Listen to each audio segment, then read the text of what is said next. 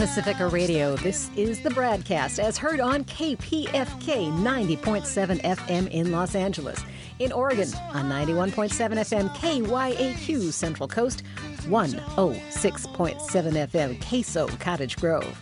In Pennsylvania on 92.9 FM WLRI Lancaster.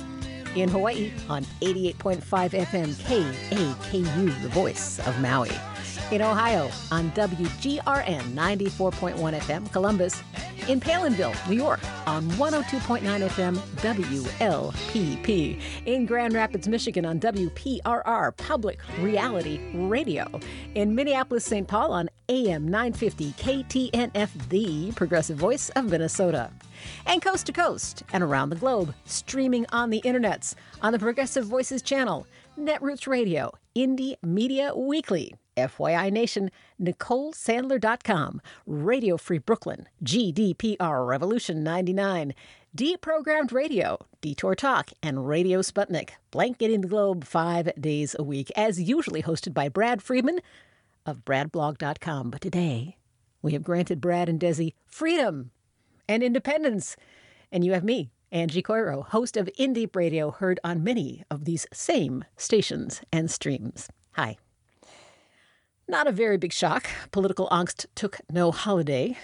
Lots of Americans gave up barbecue and family time to work on saving the country over the weekend. We'll talk in a few minutes with Mike Hersh of the Progressive Democrats of America about how that went. How do you measure the impact of protests anyway? One thing I wonder about is whether there's such a thing as too frequent demonstrations.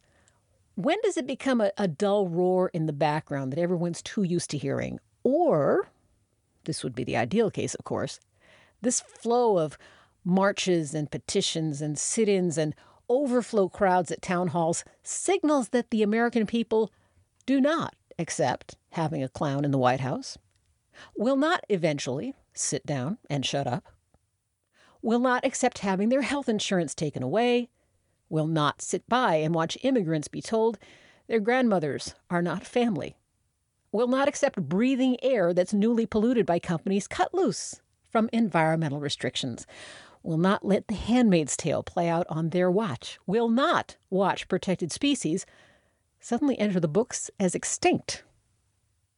Mike is going to address all that. And why the concept of not just economics, but economic justice can't get lost in all these discussions. From appropriate governments, pardon me, from appropriate governance to the environment to throwing a dangerous madman out of the White House. On that note, once in a while a hashtag breaks loose from Twitter into the real world, and in the wake of Trump's absolutely juvenile, irresponsible, and very badly done, I might add, video of him beating up a CNN figure. The hashtag 25th Amendment Now caught on, and it moved off of Twitter into the larger media. Which raises this question. It does not beg the question. I wish people would stop using beg the question wrong, but that is for my own show. Can we, the American people, emboldened by our alleged representatives in Congress, make the case that Donald Trump has shown himself as incompetent, unfit, even too mentally ill to keep representing the United States. He's cost us another chunk of credibility and support internationally. I don't know if you noticed. This is as reported in the Huffington Post. We are not even considered friends anymore by Germany. To quote from the Post, in their campaign program for the German election, Chancellor Angela Merkel's conservatives have dropped the term friend in describing the relationship with the U.S. Four years ago, the joint program of her Christian Democratic Union and its Bavarian sister party, the Christian Social Union, referred to the United States as Germany's most important friend outside of Europe. The 2013 program also described the friendship with Washington as a cornerstone of Germany's international relations and talked about strengthening transatlantic economic ties through the removal of trade barriers. But the word friends and friendship are missing now from the latest election program. Entitled For a Germany in Which We Live Well and Happily, which Merkel and CSU leadership Horst Seehofer presented on Monday ahead of the September 24th election.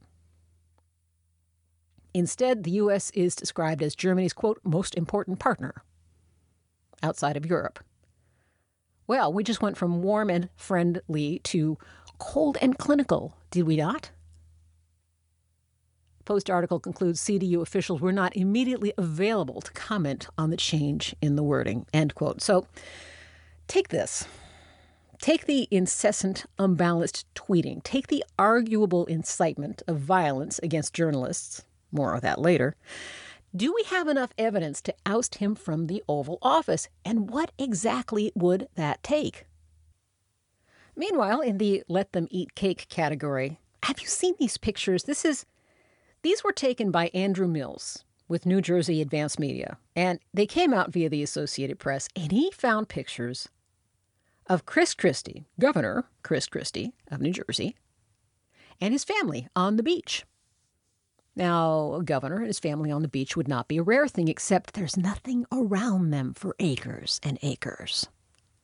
How could that be? Because a government shutdown is underway, because Governor Christie has managed the state so well. And they had to close the beaches because you realize beaches are paid for with public money, and if there's no budget, there's no public money, so they closed the beaches. Except Marie Antoinette here, excuse me, Chris Christie, decided to take advantage of that vast empty space of sand and plunked himself down with a few select cronies and family. And there he is in this striking, striking image. He's in his chair, two or three other chairs, two or three blankets, a scattering of friends. Oh, look, there's someone playing some sort of game with a cute paddle, somebody else holding the beer, what a happy little gathering of the very privileged few, of the folks who, gosh, if they just looked far enough over to the left, no pun intended, but they'd have to look far over to the left to see where there was an open beach that the mere minions and peons had to crowd onto together, and crowded they are. It's kind of like comparing the pictures of the Barack Obama inauguration and the Donald Trump inauguration. Because in the one beach, you can't see the ground for the people. And where Christie sits, you can't see the people for all that sand. You know, it's not the first time we've seen such glaring examples of the great divide in America. I'm kind of wondering, though, given how many people were out there making the point this weekend that we're not going to take it anymore, if this sort of thing is gradually helping to build to a crescendo. If people who can't relate to anything, if they don't have the bandwidth to think that hard about politics or basic healthy goodness of life in America, if they can look at a picture as stark as this Chris Christie and the privileged few on their very own beach, while all of the have nots huddle off to the side in a bunch.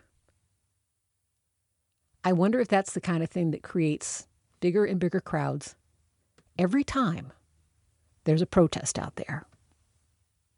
We're going to have more on protesting in our next segment. In fact, we're going to talk about how the protesting shifts from impeachment to the healthcare issue, which continues to grind forward. I thought it would be good, though, before we take this break, to take a moment to appreciate the individuals who left their home and their family and their friends over the weekend to go ahead and attend those marches. To demand impeachment, whether they saw that as a realistic demand, that if enough people got out there and shrieked for it, we could get him impeached, or just to say, we are not happy. We are not happy. And let that have whatever impact it will. Now, I had a planned to go to the San Francisco impeachment march, march myself, as it worked out, I couldn't do that. But the woman I had planned to go with actually did get out there and Jan McKim is one of those American treasures. She is a stalwart.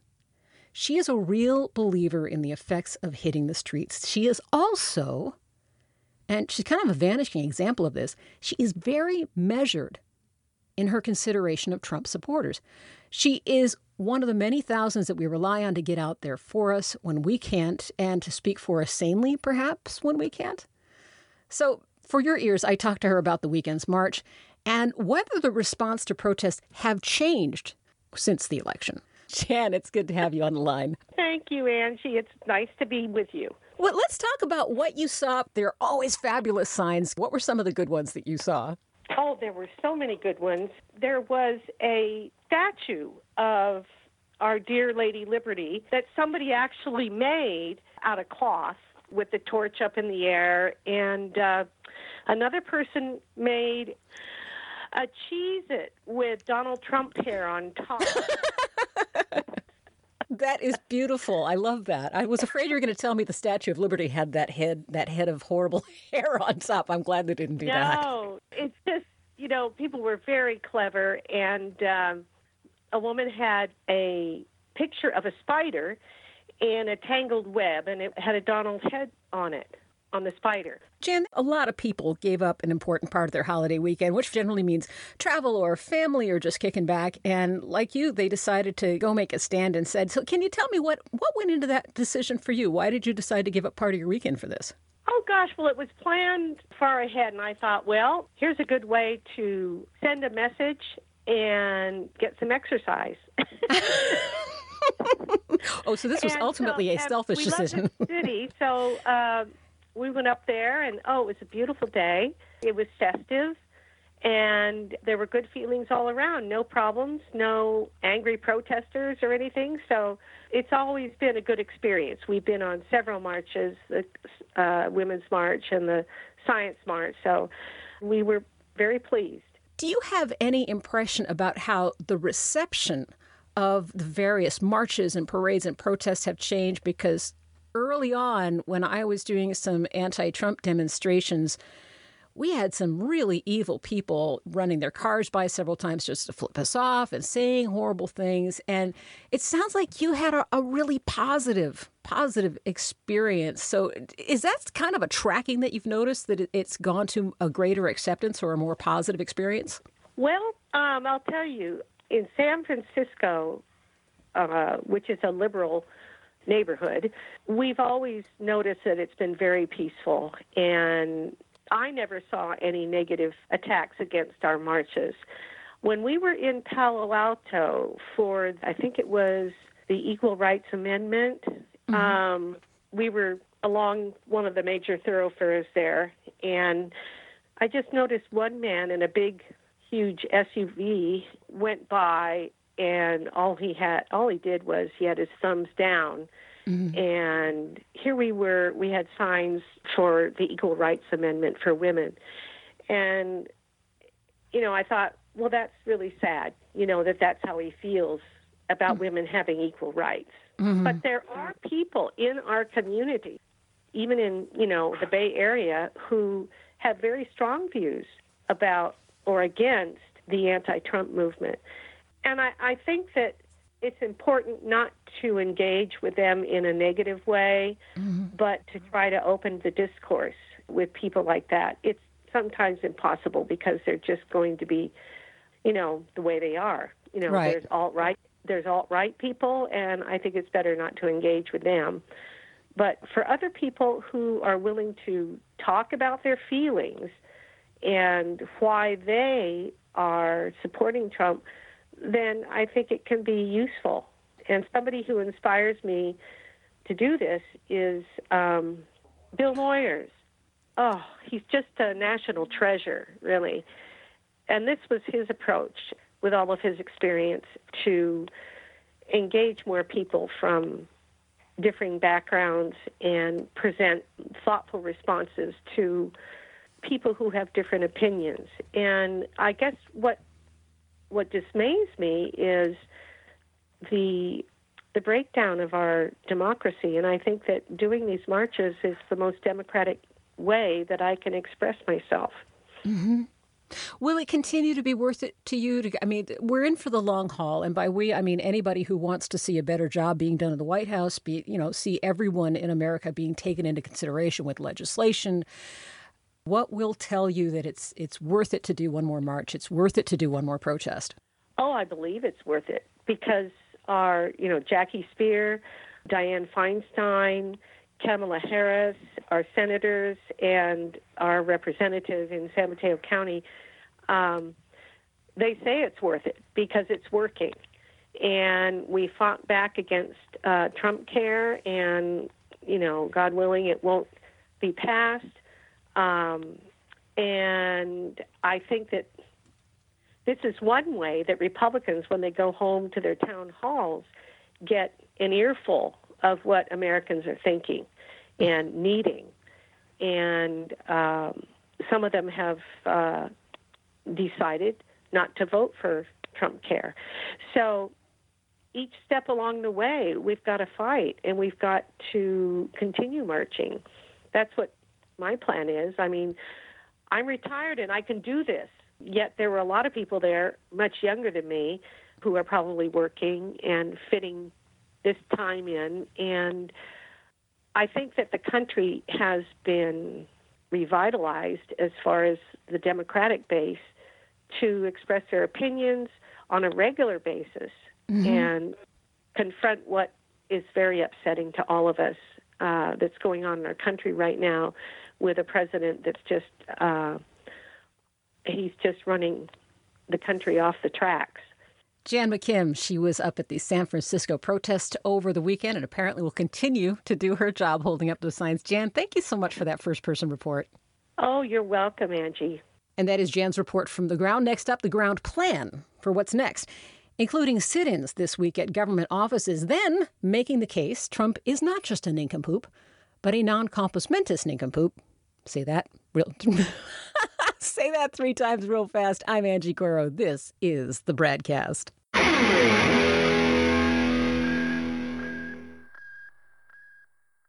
Hey, this is Brad. If you haven't noticed by now, it's no easy feat finding facts, real facts, not alternative facts, over your public airwaves. We try to bring you real facts, truth, and clarity without fear or favor each and every day on the BradCast but we need your help to do it. If you enjoy the show and or get something from it, please give back a bit if you can by visiting us at bradblog.com/donate. Your support helps Desi and me continue to bring you real independent progressive news 5 days a week over your public airwaves.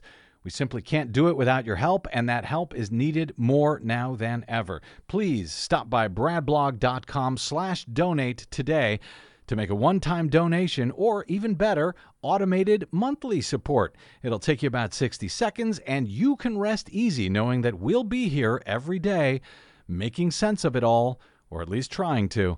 That's bradblog.com slash donate, and thanks.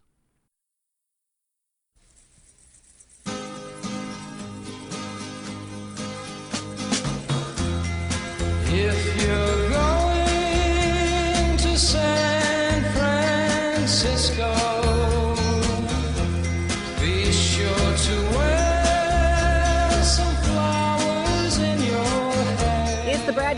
I'm Angie Coiro in for Brad today. Right now, it's health insurance and the make no mistake, unfettered, undeterred efforts of the GOP to take away health security of millions of Americans in the service of further enriching the rich. And this has reached the point here of the completely bizarre. Because individually, Republicans are sneaking home Instead of arriving proudly, they are ducking interviews and encounters and phone calls. They're privy to the same polls that we are. Tim Marcin pointed out in Newsweek that support for Donald Trump's impeachment is way higher than his latest approval rating. An excerpt from that? For a minute there, he says things were looking up for President Donald Trump. By late last week, his approval rating was hovering around 40%. But then Trump spent the holiday weekend railing against the press and blasting off tweet storms. You know, even his even his supporters said, "Will you please lay off the Twitter keyboard?" Nope. You know exactly how easy it is to tell Donald Trump what to do. So, back to Tim's article. The president's approval rating took a plunge. Gallup's tracking poll pegged Trump's approval at just 37% to start off July, while disapproval stood at 57%. That approval rating is dismal. Around this point, he notes in his first term, for example, former President Barack Obama had a 60% approval rating. far more people support impeaching him than support the job he's doing in the Oval Office. A survey in recent weeks from Public Policy Polling, a firm that does public surveys as well as polling for Democratic candidates, found that 47% of voters supported impeaching Trump. Americans could perhaps feel that way, he notes, because 49% believe the president had obstructed justice in the ongoing investigation into his ties in Russia, ties to Russia, according to the Public Policy Polling Survey. Now, the Republicans, not counting Trump, who's his own country, the Republicans are seeing these polls. They are seeing the uproar around the health care reports. They're seeing the demands to know exactly what it is the Republicans would like to do, let alone why they keep doing it. And yet, and yet, and yet, the Republicans will not concede this is neither the time nor the way to fix what remains of the health care mess. And here's the guts of that they cannot admit without endangering their standing with the rabid few that anything Barack Obama did could be right or creditable. If they acknowledge that the ACA has done some good, and it has markedly done some good, they lose the support of those who they still have in their pockets. They have created the situation and they have nothing better to do now than perpetuate it. Even in the face of almost guaranteed failure, which doesn't mean their health care moves won't succeed. If they do succeed, the fallout will be dismal and perhaps decades long. It's kind of like watching water circle the drain. You know, once, the, once that impetus has been gained, it just goes and goes and goes right down the drain. So the Republican Congress members see all this going on. They do press ahead with what's conceivably a suicidal leap. They're going to consign the grandmas and the babies, and yes, the rabid Trump supporters to the specter of bankruptcy or death if they get sick. Fear not, another protest looms. The progressive Democrats of America are the folks who organized the impeachment marches. Now they are working on sit ins against the decimation of our healthcare infrastructure. Mike Hersh is their communications director, and he talked to me earlier today. Mike, welcome to the BradCast. Thank you for having me.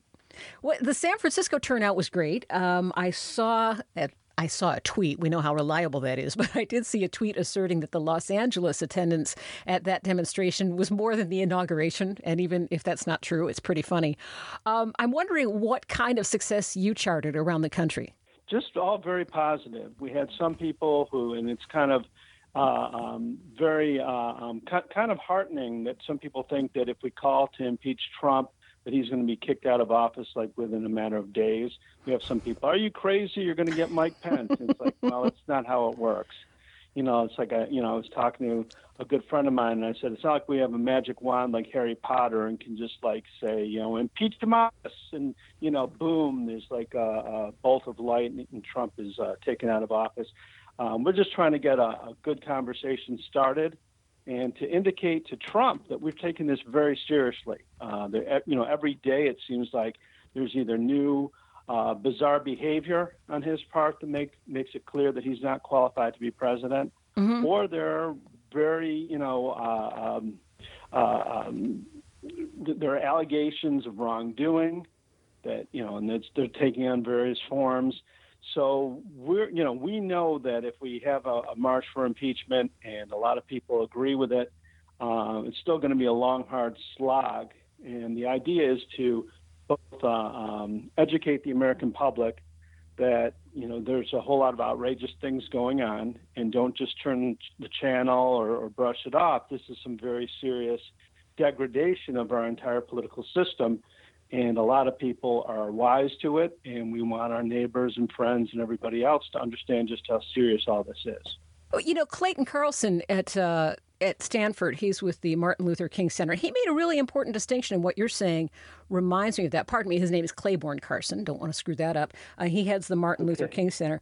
He makes an important distinction between people marching in the streets and what that does for public attitude, and people working on the legislative side and the lawsuit side and all of those. And they really are two separate functions. So when you say that all these people are out there in the street calling for impeachment, you know, you're right. It's not about, okay, now we're all going to impeach him tomorrow. It's making it public record and drawing attention to everything that's going so badly wrong right now.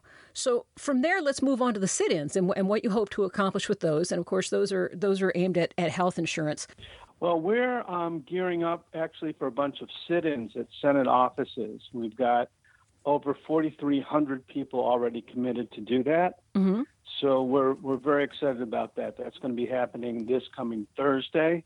And the uh, point of that is to stop the Trump care legislation in its tracks and just to demonstrate to the U.S. senators that we really care a lot about our health care and we are not buying into this uh, um, uh, reconciliation um, legislation that they're talking about that we know is going to turn uh, uh, um, Medicaid into a, a wreckage, and it's also going to throw millions of people off of the health care they already have when Progressive Democrats of America and a lot of people we're working with know that the Affordable Care Act did not go far enough, and going backwards is not an option. We have to go forward. And we want our neighbors and friends and everybody else to understand just how serious all this is. Oh, you know, Clayton Carlson at uh, at Stanford, he's with the Martin Luther King Center. He made a really important distinction, and what you're saying reminds me of that. Pardon me, his name is Clayborne Carson. Don't want to screw that up. Uh, he heads the Martin okay. Luther King Center, and he makes an important distinction between people marching in the streets and what that does for public attitude and people working on the legislative side and the lawsuit side and all of those. And they really are two separate functions. So when you say that all these people are out there in the street calling for impeachment, you know, you're right. It's not about, okay, now we're all going to impeach him tomorrow. It's making it public record and drawing attention to everything that's going so badly wrong right now. So from there, let's move on to the sit-ins and, and what you hope to accomplish with those. And of course, those are those are aimed at, at health insurance. So the sit-ins will take place where, and again, what are you hoping to accomplish with those? Well, the sit-ins will take place at various Senate offices all across, all across the country, and that's going to be this Thursday. Uh, and what we're hoping to accomplish is to show senators that they can't just kind of slip this by people. That they, you know, that that if um, they vote the wrong way on this and uh, increasingly, a lot of Republican senators are having second thoughts about it. Mm-hmm. But what we want to de- do is demonstrate to them that their own voters are watching them, and this is a uh, threshold issue for them. This is, um, you know, if you if you uh, what um, our, our allies from the National Nurses United have said is, if you take our health care, we take your job as a senator. You know, we lose our health care, you lose your job, and it's really that simple.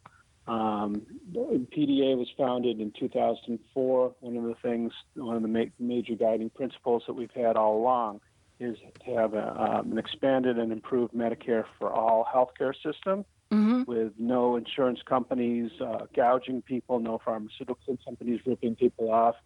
And unfortunately, the Senate bill takes us in the opposite direction.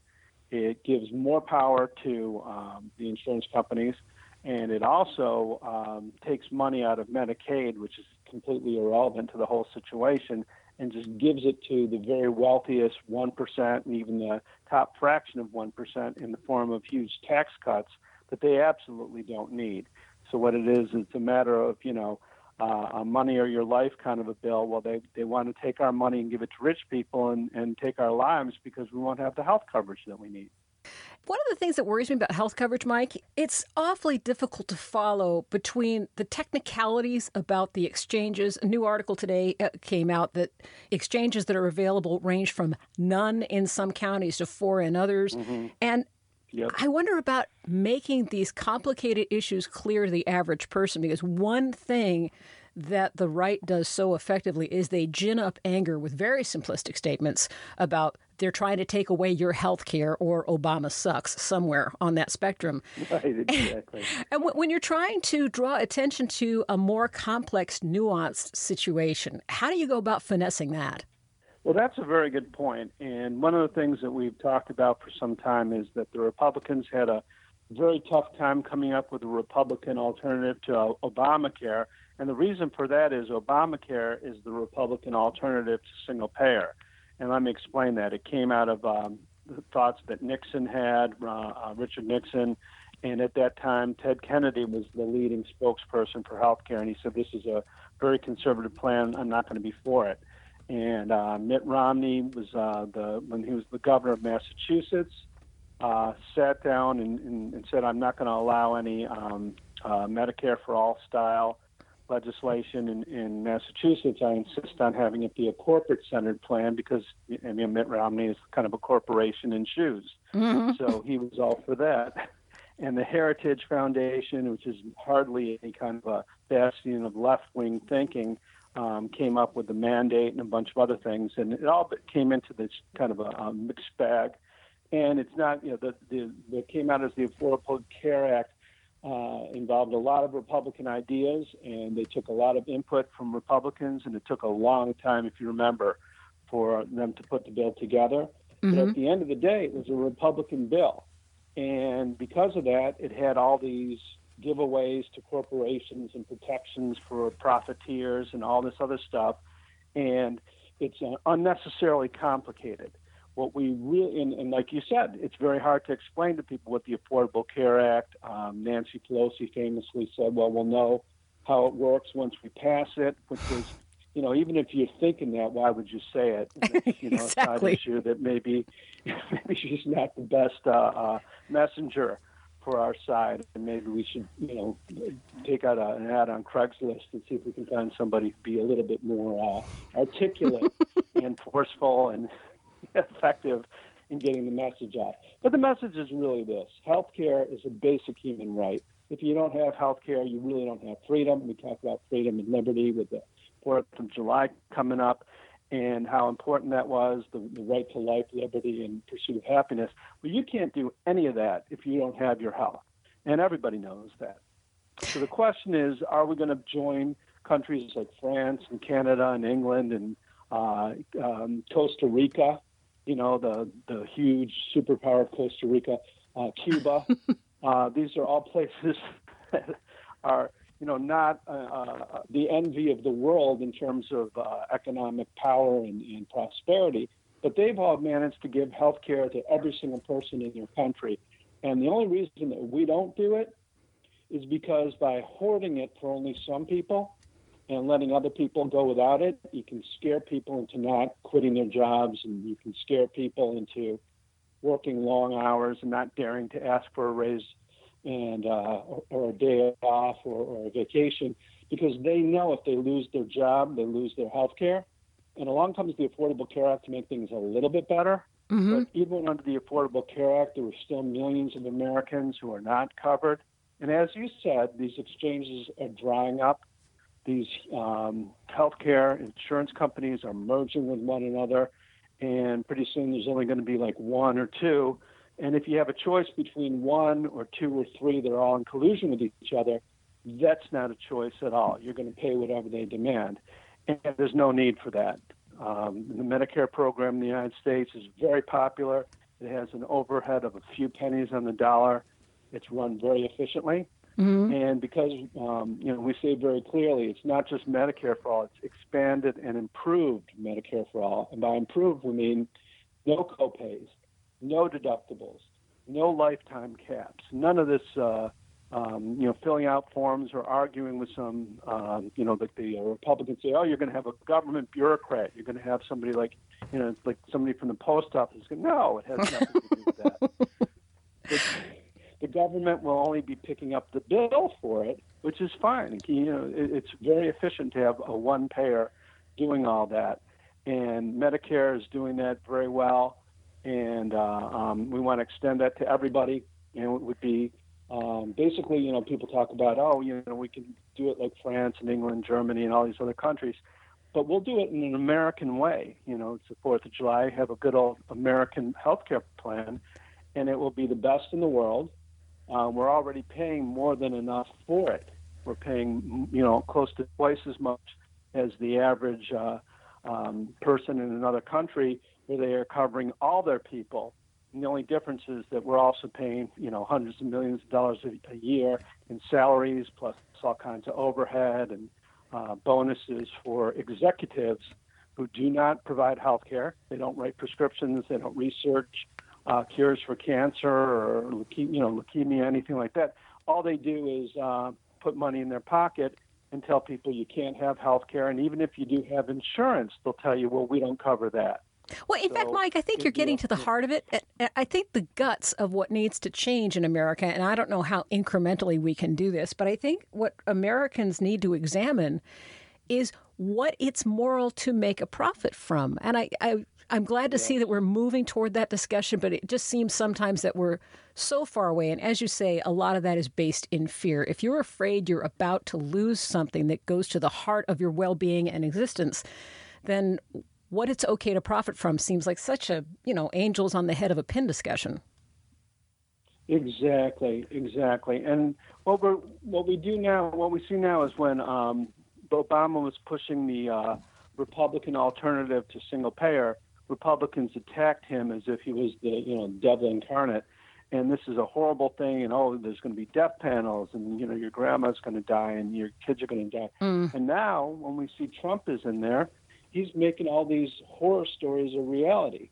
Because if you take Medicaid away from people, and they're talking about taking billions of dollars out of Medicaid, and that's a lot of working people, that's uh, veterans, uh, people who have uh, disabilities and can't work. There are a lot of children on Medicaid, and then there are also a lot of elderly people who paid into the Medicaid program every working day of their life so they could retire with dignity. And now here comes Trump and some Republicans saying, well, we're going to take all that away from you. We're going to break the promise that we've made to you, and we're going to do it because some people who already have more money than they and their children and their grandchildren could spend, and could even think about spending, we're going to just give them money that you've paid into the system. And it's uh, ridiculous, it's unjust, and it's highly immoral, and that's why we're sitting in at the Senate offices to get them to knock it off. Mike, I got one more question for you. I'd kind of throwing one off the off the left field here, but we're both left of field, so what the heck? I love that field. So. I was looking at the Wikipedia page for Progressive Democrats of America, and I looked over at the talk section, and there was this discussion about whether it was okay to use the word economic justice in the description of your group. And what I found fascinating mm-hmm. was that there are people who don't make the distinction between saying that PDA works in the field of economics and works toward economic justice. And it never occurred sure. to me before that that there are people who don't get the distinction. So, can you make your case why economic mm-hmm. justice is its own legitimate pursuit? Well, economic justice is very important. That's what propelled Bernie Sanders from a very little known, obscure senator from Vermont to uh, the most popular political leader in our country today. Uh, I don't think it's even close. I don't even know if there is a second place. I think they're all unpopular except for Bernie. Um, and he ran almost strictly on economic justice to the point where he was criticized for not looking at racial justice and some other things that are also very important. And um, he course corrected and sat down with Black Lives Matter and others. But in terms of what PDA is doing, we were founded on a number of principles. One of them was economic and social justice. And what that comes down to is this in a country as wealthy as ours, where we have money for the most sophisticated weaponry and all kinds of, um, you know, Star Wars kind of technology, why is it that some children are going to sleep hungry? And why is it that they're going to school in buildings that are leaking and falling apart, and they're too hot in the summer and too cold in the winter? And why are our, our uh, public spaces falling apart? And why is our public infrastructure, like our uh, public, you know, mass transit, even our roads and bridges, are crumbling? And and without economic and social justice, we have a very harsh, terrible society. And it doesn't have to be that way. So PDA stands up for economic and social justice. We have a team that works on that specifically, and it involves uh, voice in the workplace, $15 minimum wage, a living wage indexed to uh, to inflation, um, eradicating homelessness and hunger in our country, um, ensuring that everybody who wants a job can either get a job or get training so they'll be part of the new emerging economy. And these are all basic common sense things that our country settled on during the Great Depression, and we had a huge consensus at that time that there's an important role for government to play alongside with uh, civic organizations and schools and uh, faith-based uh, organizations and everybody else, but we the people demand that our government promote the general welfare. So even in the Constitution, and that includes economic and social justice. Mike Hersh is communications director for the Progressive Democrats of America. He's also executive director of the Keep Our Promise Coalition, the Montgomery County Progressive Alliance, and co president of Montgomery County, Maryland's NOW chapter. I just wanted to throw all that in there, Mike, because it's amazing you find time to talk to us. Thank you very much. Well, thank you so much. I appreciate it. Up next on the BradCast, a mental health professional on the 25th Amendment Now movement. It is kind of a parlor game by now to watch Trump's actions and to find them on the chart of what makes a sociopath. If it were bingo, the card would be full. But David Reiss warns us to leave the diagnosis to the pros and to focus instead on doable actions to get Trump assessed and potentially removed. I'm Angie Coiro. This is the BradCast.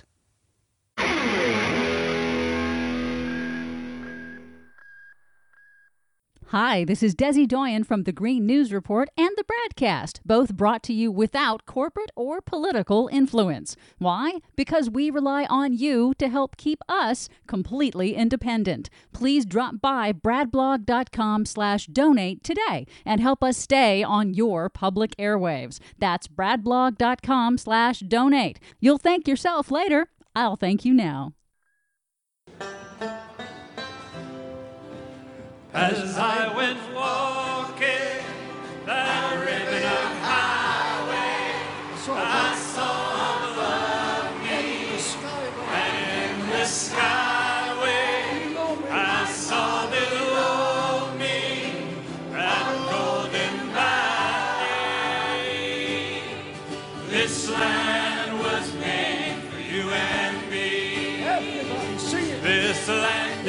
BradCast. I'm Angie Coiro. First, do no harm.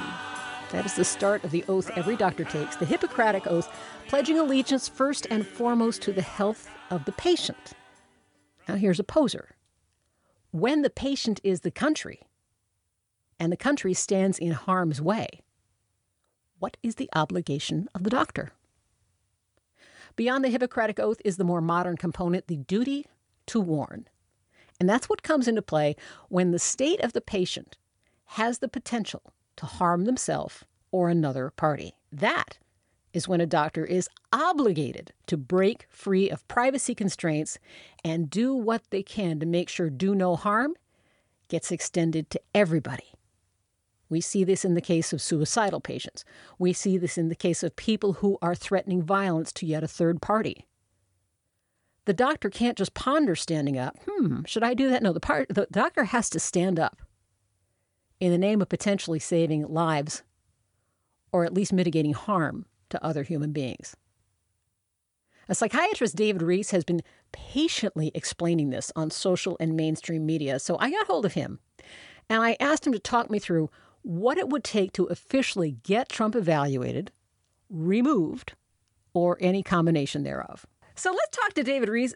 Let's talk to David Reiss about this. He is a, a, clinical psychiatrist. He's a medical examiner. And if you follow him on Twitter at DMR Dynamics, you'll find out that he's following the issues of Donald Trump and sanity and removal pretty darn closely. Uh, David Reiss, welcome to the show. Thank you. My pleasure to be with you.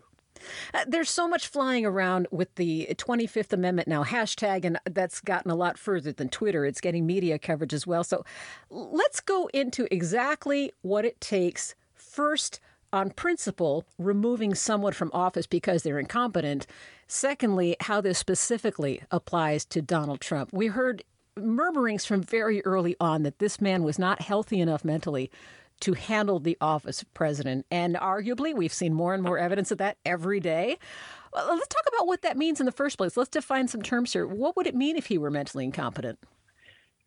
Well, it it's really a very problematic area because as opposed to almost every other type of job where there are criteria, there are really none for, for the president or for any politician.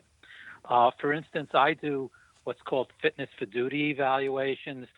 Uh, I've done it for school systems, for police departments, but also for private industries, uh, low level government workers, where what you're evaluating is not a legal competence, but basically whether there are psychological factors or problems that interfere with the safe performance of specific work duties. Mm. Now, obviously, if that were you know, applicable to the president, you would have to look at what are the presidential duties, president's duties, what are the risks, what are the dangers. Uh, but the 25th Amendment was written long before we had DSM or anything like that, and basically just says generally that certain people, basically cabinet members and vice president, and then by vote of the Congress, deem the president unfit with no actual clinical criteria which would be applied to a teacher or a police officer or even a refuse collector. Mm-hmm. Well, we know that one thing, and we keep hearing this again and again, is that it's not appropriate for anyone in the medical slash psychiatric mental health professions to comment on someone whom they have not perfect, uh, personally examined. That's a difficulty when you're talking about, from the layperson's point of view, looking at Donald Trump and saying, these are not the actions of a well person, and then trying to make an actual case that he is not a well person to the extent that he can't perform his duty. So, how do we climb that particular ladder? Yeah, uh, you know, that's a complexity that, that really came about, you know, as there's what's called the Goldwater rule from back when Barry Goldwater was running for president. But really, that was very different because at that point, you had a number of mental health people who were looking at Goldwater's positions and basically psychoanalyzing what might be behind it or why he may be taking certain positions. And that was felt to be really not very objective, which I agree it wasn't, and diagnosing from a distance, which it really isn't appropriate to say a person has a specific diagnosis without meeting them, without reviewing their entire history, et cetera, and without reviewing their medical history to know if maybe it's a neurological problem. But what we're talking about now is very different. Uh, what I see is not making a diagnosis, it's commenting on the significance of public behaviors. Now, is he the same behind closed doors? Your guess is as good as mine, and I think we could have good evidence to say he probably is, but who knows? You know, like I say jokingly, we don't know if he's really Andy Kaufman putting on a stick. That would explain That's so much. it would, and for a while, actually, when he was running, I thought it might be. But seriously, you know, as much as there, there's a lot of evidence that says what you see is what you get, clinically, you can't make a diagnosis. And it would be inappropriate to say he has this disorder or that disorder. On the other hand, you can comment on behavior. That's not making a diagnosis, it's making an informed observation. Uh, the example I use is if you see someone running and they fall down and they get up limping, as a doctor, I would say, hey, you, know, you ought to stop running and get that checked out before you go back to running again. Mm-hmm. Now, that's not saying whether they have a sprain or a fracture or they just were tired, but it's saying, I saw something that's potentially a problem. That's what I see as totally appropriate outside of Goldwater and very significant to say that there is good reason to believe that whether it's a sprain, a fracture, or fatigue, he's unfit to serve. And that there needs to be an evaluation as to what is the diagnosis specifically and can he carry out these duties safely and effectively, which all public evidence says no. Mm-hmm. Well, let's let's address the fact that some people claim, some people say, that if you attack uh, President Trump, that you are picking on things that wouldn't be relevant with any other president. You're unfair, you're biased, etc. Let's talk about very specific things that you have seen that you believe to be alarming. Uh, Uh, what I have said is the, the most obvious is the constant reference to himself and putting all of his statements, whether they be on policy, whether they be on the results of the election, on everything in terms of the impact on him and his emotions. Uh, if you look at it, you know you can't really say he's an ideologue because what does he stand for other than being satisfied Mm-hmm. as Donald Trump? Uh, so, and that's also where it's different from Goldwater. I don't care whether you agree with what position he's taking today or not, and I'm not even saying whether I agree with the position or not. What I'm saying is that the putting himself at the center of everything, and often inappropriately so, where the situation does not call for him to be talking about himself, is an indication of something that's very likely problematic. And obviously, the more we see with the inappropriate tweets and the sexist tweets, the more you see that what this man is functioning on is basically his own self esteem and his own feelings. So, whether you agree with his proposals or not, if they're coming out of his feelings rather than rational thought, Houston, we've got a problem. What's the difference between that meaning he's just a bad president and that meaning that he's, you know, that he's incompetent, that he's unfit? And what's the distinction you're making there? Uh, you know, it really is a spectrum, and there's a gray area. And, you know, the fact is we do have to respect that there's a gray area. But I think in this case, it's so far extreme that we're outside of the gray area. You know, if we take Bush, Bush W as an example, you know, there were people who said this or that about his personality, and it may or may not be, but it never really impacted judgment, how he presented, inappropriate behaviors. You could disagree with him all you want, and there's maybe damn good reason to, um, but you couldn't say that he was really inappropriate. Uh, with Trump, it goes far beyond that. I mean, this is something that, you know, if if your aunt or uncle were doing this at a Thanksgiving dinner, you'd say something's wrong. Mm-hmm. Now, you know, with, with W, I felt it would have been inappropriate to bring up psychological issues because whether he may have had some, it really didn't impact his propriety. This is very different. And this is not focused, again, on specific policies. It's focused on how he's relating to others and how he's relating to the public. I wouldn't ask you to name names about this, but amongst your colleagues, has there been any kind of trajectory in behind the scenes conversations from the time of the election to now as to how alarming his behavior is, how worthy it is to step into the public conversation and move for something to change? Uh, yes. Now, I'll, I'll be very upfront that I'm not saying I have a completely objective view because I tend to be with colleagues who tend to agree with me. Uh, so I'm, I'm not saying I can give statistics, but yes, it, there's Right. been growing concern. And people who before that I talked to and say, well, yeah, it's, you know, he is this, he is that, but let's, you know, whether they agreed with him or not politically, well, let's not go there, are now saying we've got to go there. Now, not mm-hmm. everybody, but it's definitely moving in that direction, at least what I see among psychiatrists, psychologists, and other mental health professionals that I work with. And has there been any changing opinion in those circles about how appropriate it is to be public about those feelings? Yes, yes. I mean, uh, some people are still very hesitant uh, and don't want to put their name to it, but they encourage me to, which is just. You're it. so